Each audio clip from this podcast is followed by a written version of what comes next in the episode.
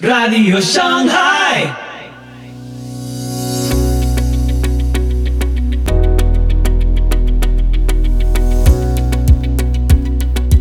Muy buenos días, muy buenas tardes, muy buenas noches y muy bienvenidos a Radio Shanghai. Soy Pipo Biglione y este es el episodio 294 de la sexta temporada.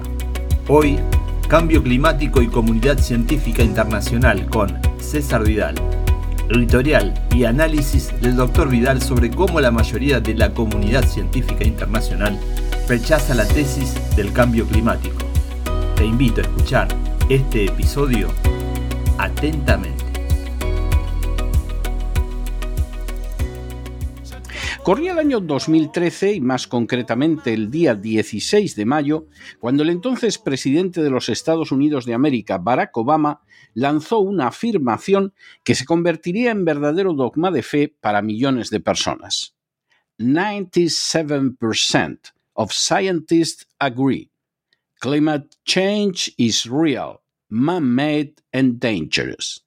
Lo que podría traducirse como el 97% de los científicos concuerda. El cambio climático es real, es provocado por el hombre y es peligroso.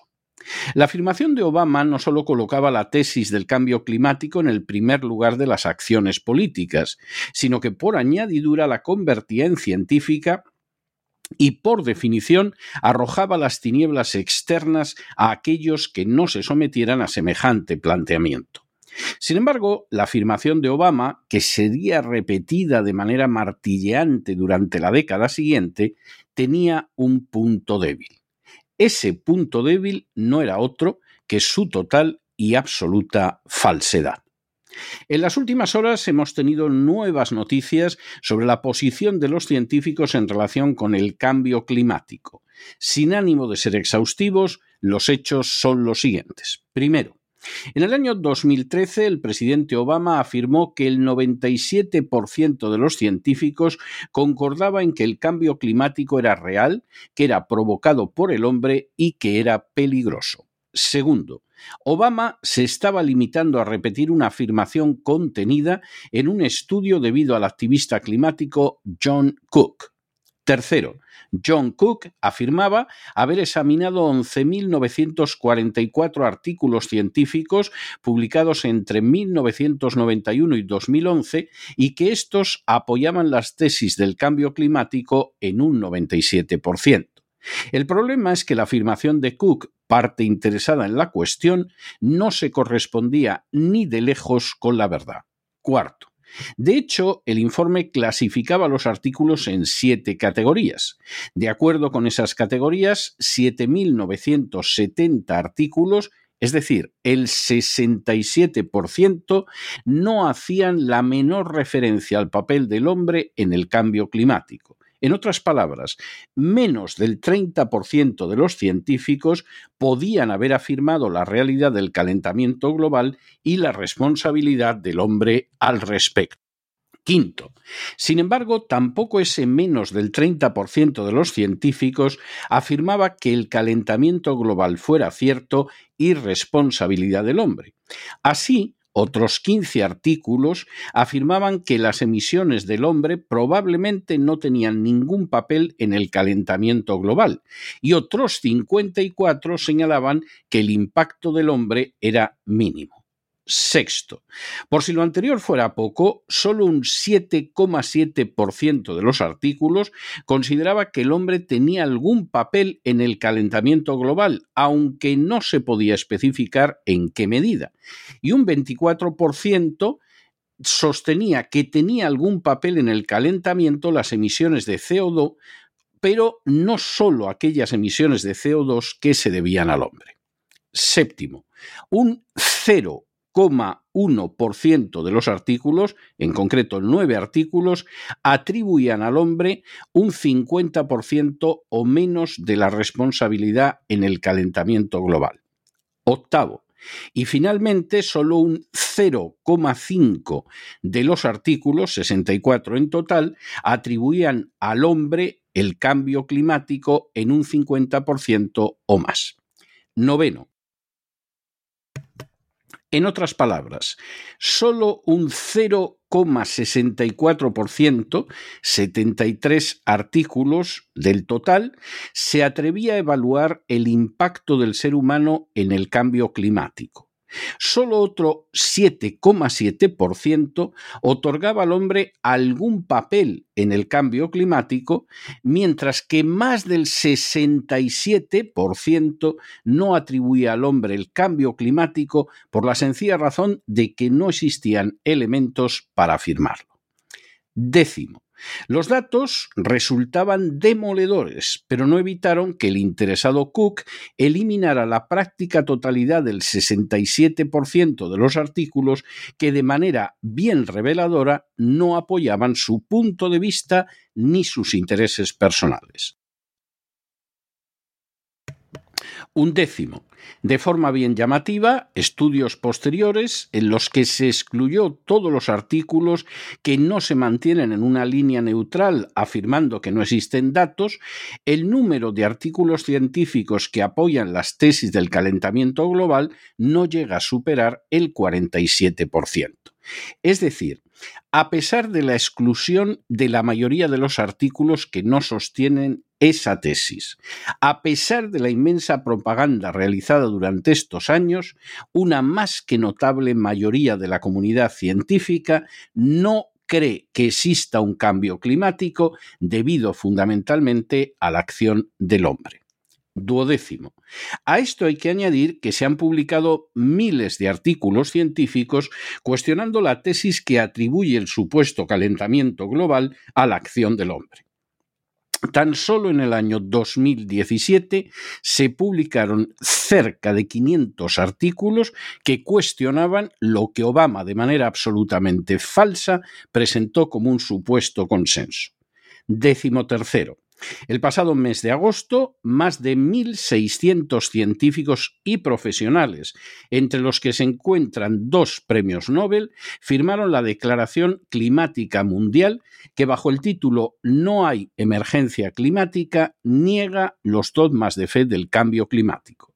Décimo cuarto. La citada declaración señala que la ciencia del clima tendría que ser menos política, mientras que las políticas climáticas tendrían que ser más científicas. Los científicos tendrían que abordar de manera abierta las incertidumbres y exageraciones en sus predicciones sobre el calentamiento global, igual que los políticos tendrían que contar de manera desapasionada los costes reales, así como los beneficios imaginarios derivados de sus medidas políticas. Décimo quinto.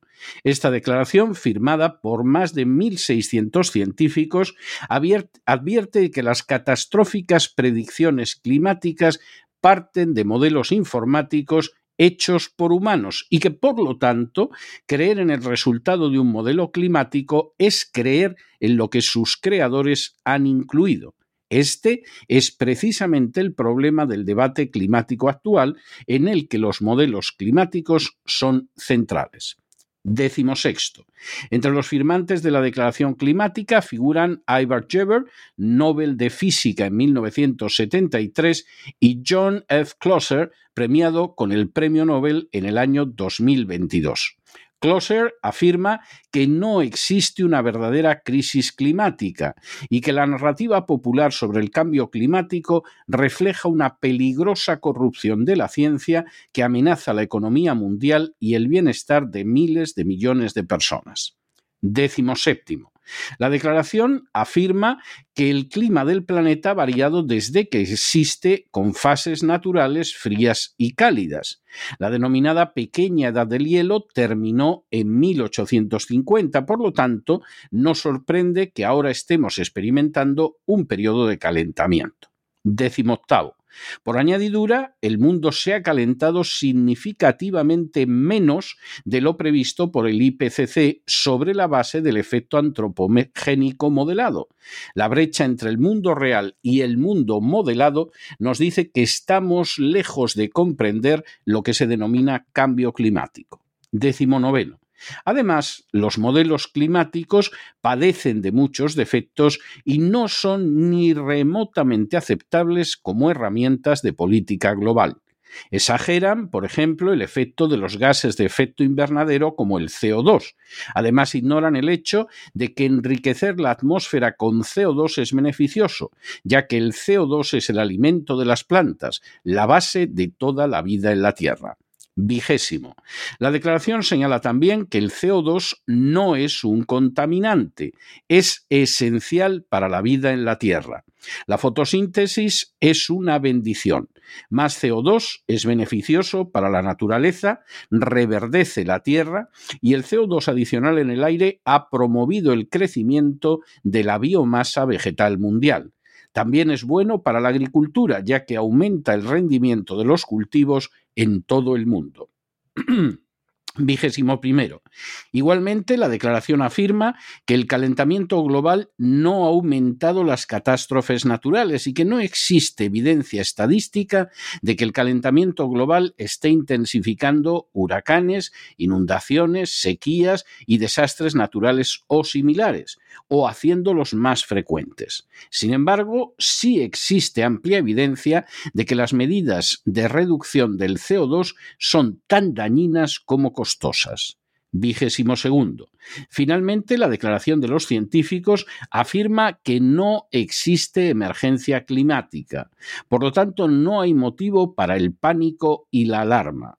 Nos oponemos firmemente a la perjudicial y poco realista política de cero emisiones netas de CO2 propuesta para 2050. El objetivo de la política mundial tiene que ser la prosperidad para todos mediante el suministro de energía fiable y asequible en todo momento. Vigésimo tercero. De estas afirmaciones científicas se desprende que no existe emergencia climática ni tampoco un consenso de los científicos afirmándola, sino todo lo contrario. Vigésimo cuarto. El calentamiento global no solo no se corresponde con la verdad científica, sino que implica además medidas que sembrarán la miseria y el atraso para miles de millones de personas. Y vigésimo quinto, a fin de cuentas, constituye otro dogma maligno cocinado en las zaurdas de la agenda globalista. Si uno fuera a creer lo que afirman políticos, organismos internacionales y ONGs sobre el cambio climático, con el apoyo indispensable de las fuerzas mediáticas, debería llegar a la conclusión de que el ser humano está calentando peligrosamente este planeta y arrastrándolo a un punto de gravísima emergencia. Semejantes tesis son voceadas por políticos globalistas como Obama, Trudeau o Sánchez, apelando a un consenso científico que ni existe ni ha existido jamás.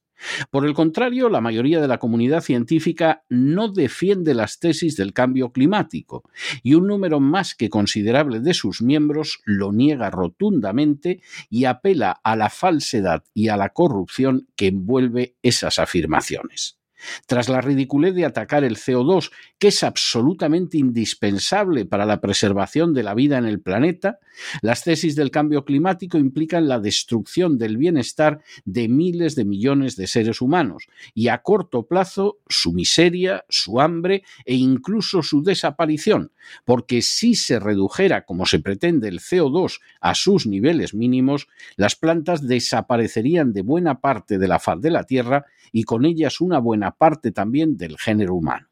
Semejante resultado es el ideal para los impulsores de una agenda globalista que sueña con la desaparición de miles de millones de personas y con un control absoluto de los supervivientes bajo una oligarquía que domine la economía mundial tras haber privado a las naciones de su libertad, de su independencia y de su soberanía. Para conseguir ese dominio, el uso masivo de la mentira resulta obligado y la sumisión a la mentira es ayudada por la dedicación de sumas colosales para impulsar el nuevo dogma. Como la ideología de género, otro de los dogmas de la agenda globalista, si los miles de millones que se dedican a difundir las patrañas del calentamiento global desaparecieran, también desaparecería su presencia falaz en universidades, laboratorios y medios. Es simplemente el dinero público y privado el que mantiene rodando la rueda de la mentira. Por supuesto, para el género humano, esta situación, una vez más, plantea un claro desafío un desafío consistente en si se decidirá por practicar un ejercicio de la razón que lo proteja de mentiras y manipulaciones, como la de afirmar que la mayoría de los científicos cree en una emergencia climática creada por el hombre, o si por el contrario se tragará todo lo que le sirvan para poder ser llevado como una dócil oveja hasta el matadero. Pero no se dejen llevar por el desánimo o la frustración, y es que a pesar de que los poderosos muchas veces parecen gigantes, es solo porque se les contempla de rodillas, y ya va siendo hora de ponerse en pie. Radio Shanghai. Estamos de regreso y estamos de regreso después de ese editorial que hemos dedicado a esa falacia, esa mentira, ese embuste repetido vez tras vez durante más de una década en el sentido de que la inmensa mayoría de la comunidad científica se cree el dogma del calentamiento global y del cambio climático. Claro, esto lo lanzó Obama en su día cuando dijo el 97% de los científicos coinciden en que es real, que lo provoca el hombre y que es peligroso. ¿Se creía Obama esta mentira colosal cuando la dijo? A lo mejor sí, a lo mejor no. Lo que sí sabemos es de dónde venía y venía de un informe que había elaborado un señor que vive de este tipo de historias, en el cual había manipulado precisamente el contenido de varios miles de artículos que hablaban del tema. De entrada, el 67% de esos artículos, bajo ningún concepto, creían que el cambio climático o calentamiento global fuera cierto, que lo provocara el hombre y que fuera peligroso. 67%. Luego había pequeñísimos grupos, no llegaban ni al 1%, que pensaban que se debía al hombre en más de un 50%, en menos de un 50%. Pero ninguno de esos dos grupos de artículos por separado llegaba ni siquiera al 1% de los artículos. Bueno, pues el señor Cook, que tal y como su nombre indica, se decidió a cocinar los datos reales, decidió que no, que el 97% decía lo mismo que decía él, aunque era totalmente mentira y se puede comprobar. Y evidentemente al señor Obama le vino de maravilla porque a fin de cuentas no era nada más que una correa de transmisión de la agenda globalista. Después, ¿ha habido muchos periodistas que se han molestado en comprobar, en verificar, en contrastar la información? No. Furcias mediáticas hasta las trancas han seguido repitiendo que el 97% de los científicos se cree lo que es una mentira que no se cree, desde luego, el 97% de los científicos. Pero lo último ha sido esa declaración hace apenas unas semanas, este verano, en la cual más de 1.600 científicos, incluidos varios premios Nobel, han dicho, primero, esto es mentira, Segundo, esto no lo provoca el ser humano. Tercero, no hay una emergencia climática ni de lejos. Cuarto, están ustedes falseando los cálculos y los modelos que tienen de medición los falsean. Y quinto, esto va a tener un efecto devastador de empobrecimiento. La han tomado con el CO2, porque claro, es el único gas con que la pueden tomar todo este tipo de gente.